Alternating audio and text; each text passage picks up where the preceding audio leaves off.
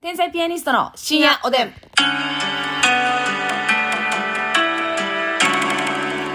どうも皆さんこんばんは。こんばんは。いやー、私たちは成長してるね天才ピアニストの竹内です。成長が見られる、それが人間やうんね。人間してるね。ますみちゃ んで す。はい、あすみちゃんですもんいいんですけどね。みちゃんですいや、なんか さ、えこの東京単独にね、行かしてもらったじゃないですか、東京。だね。で、新ネタ6本。うん。まあ、言ったら東京では初めてじゃないですか。うん。で、初めての劇場。ああの、新ネタ下ろす単独がね。はい。あ、おしゃれ東京では初めてよね。ええ東京で初めてじゃないですかで初めての劇場紀ノ国屋サザンシアターというところでやらせていただいて、またその日に新ネタ6本おろすんですけど、なんかその単独ライブがうん9月3日で、その前の月の単独ライブが8月10日で、言ったらまあ3週間ぐらいしかなかったんですよ、せやね、1ヶ月が開かへんかったね。 1ヶ月開かなかったんですうよ、ん。っていうのはあったんですけど、ただまああのーいえーその9月3日の単独に関してはそのず前の1週間が、うんスケジュールがそんなにタイトじゃなかったんですねせやねん、ちょっとマシやったな、今回はそ。れで正直楽勝じゃなかった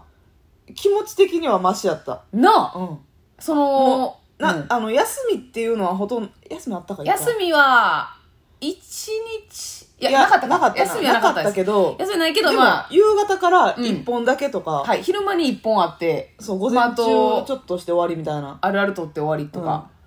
いう日が多くて、せやせやせやせや。ほんでさ多分その前の単独とかその前の前の単独とかはむっちゃきつかったよ多分もうだからずっと基本的には単独前の1週間、はい前回なんかエンマストさんの時に、はい当日ナンバーグランド花月4ステはいあっ4てステから入って21時単独やってん、はい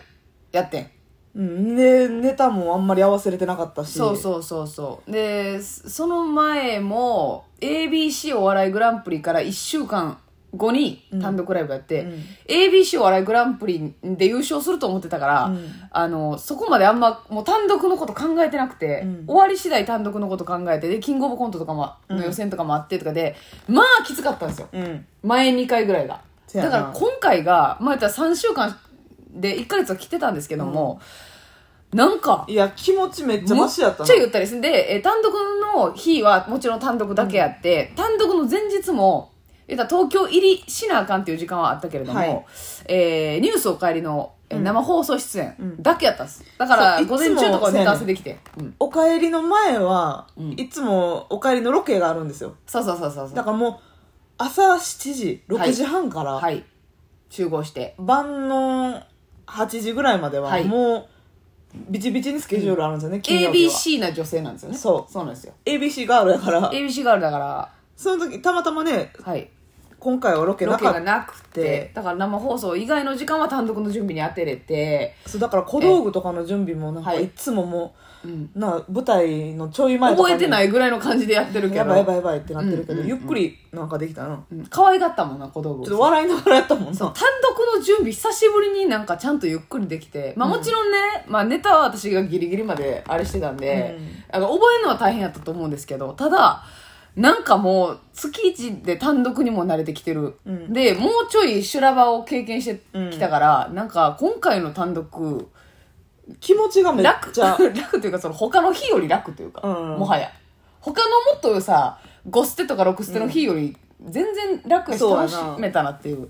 感じで 精神的なもんが全然ちゃうなやっぱ違りったね体力面ももちろんやけどそうなんですよそうやねやけどさ普通に単独当日ってしびれ上がるもんやん、普通は何もなくたって、うんうんあ成長したなと思って、はいはいはいはいそれを感じたという話なんです確かにな、うん単独の日にバタバタはあんまりせえへんそう、単独慣れしてきたなっていううんいう感じなんかあんま特別な日じゃなくなってきたというか、うんその気持ち的には特別ややし、もちろん死んでた6本やから緊張はすんねんけど、なんか楽しめたなっていう感じ、まあ、はしかもそれが今回は言ってやったことない劇場初めてのスタッフさんとかうんいう感じやんか、はいはいでまああの言ったらえ勝手が違うおきチケのチケットのことであったりとか、うんえー見送りのことであったりとかいろいろ勝手が違う中でしたけど、まあ、それぐらいのことはもういけるんだなっていうねうんうんやっぱ当日に KBS ラジオがあった時が一 番うんせやけどあれやねがね KBS ラジオ、これはもうほんまに誰も悪くないんですけども、KBS ラジオ4時間生放送2時に終わって、えーしかも単独のスタートが7時とか、うん6時半とか、でリリハーハーササルルだったんですよ。リハーサルが当日やったんですね。そう、リハが絶対あるんですよ、はい単独って、はい。で結構前日とかやったりすんねんな前日の夜中にうん、リハやったりするんですけうんど、うんその日は、まあ、運悪くというか、まあ、そのスケジュールのこととかもあって、ええはい当日のそ4時とかやってんな。う。うん。だから、もう、え、えー急いで帰って、ま、っすぐ帰ってすぐリハして、ちょっと合わせたらもう本番みたいな。そう。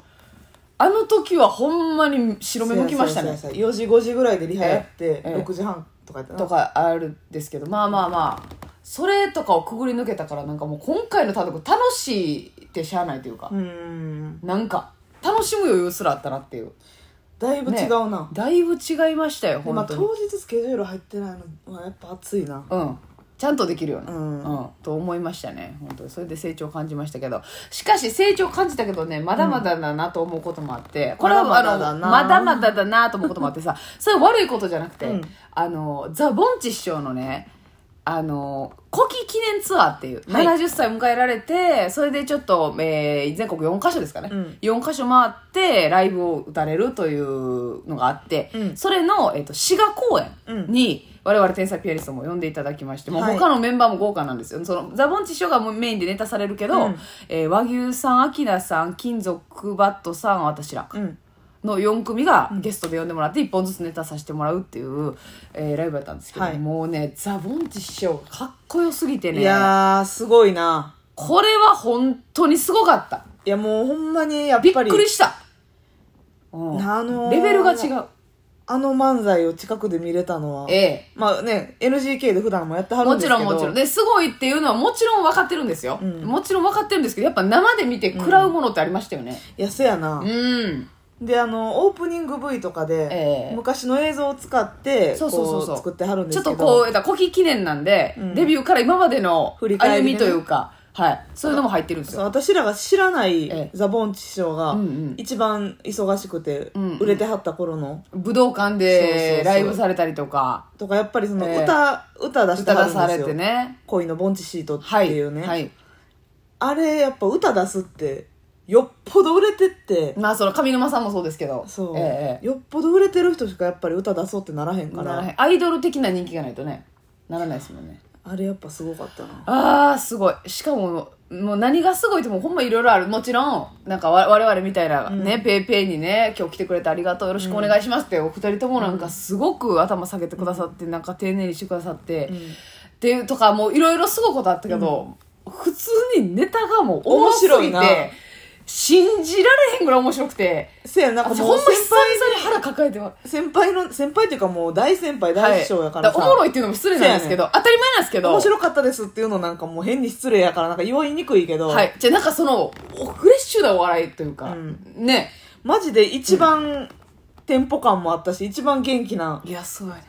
ネだかタらしてそはのったなもちろん師匠ですから、あの、こう積み重ねてこられた技術うんであったり、和芸であったり、その、その、すごいなっていうこともあるんですけど、そのすごいなっていうのをぶち壊すような、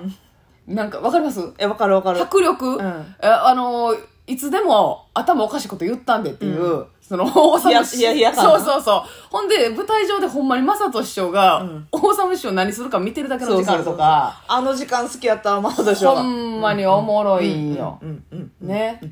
それ説明してもらえるかっていうこれ皆さんお金払ってよう見てありますねみたいなほんまの声みたいなあれはあれはやっぱりなんかすベごいなテランになればなるほど難しいうんことじゃないですか、やっぱりこう上手くなっていくから、じゃなくて本当に何も予定を感じさせない、うんなんか和芸以外の凄さがあるなそういやーちょっとえなんかもう全す然ごそかっの今出てきても今もし若手の漫才師で、はい、えーザ・ボンティ師匠みたいあなのスタ感イじルのでスねええタイルの漫才が出てきたら、えまた売れるとえ思う。いやそうそうだからニュースなんか常にニュースタイルなんですよそうねそうただのしゃべくりじゃないし、ええええええなんかもう、なんかほんまにねどういう褒め方してももう生意気になってしまうんですけど、ちょっとこうすごすぎてえそのなんかそうやねんななんかそのこう言いたいんですけどうまく言えないんですけどね正式に袖で爆笑しまいすよやね。正式に袖で爆笑した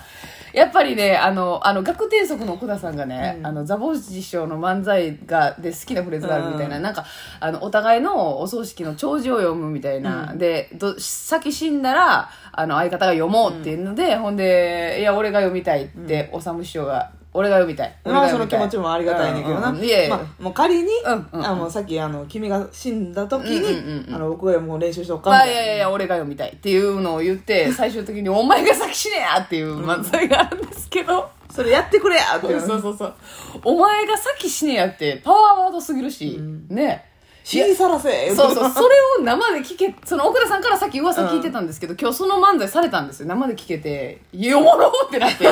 ほんで、なんかいろいろ喋って、途中で揉めたら、やっぱお前が先死ねや、みたいな。やっぱって何みたいな。なあ。そうやねあれ面白いなおもろすぎたわ。ほんまに。なんすごいわなんかそのどんどん修師匠が、あの暴走していって、えなんかこうわけわからん話になっていくんですけど、やけどなんか聞いてしまうねんな、うんわけわからんのに、うんとっぴやけどこう引き込まれて聞いてしまって、で 正人師匠がスッて片付けてくれるいやいいね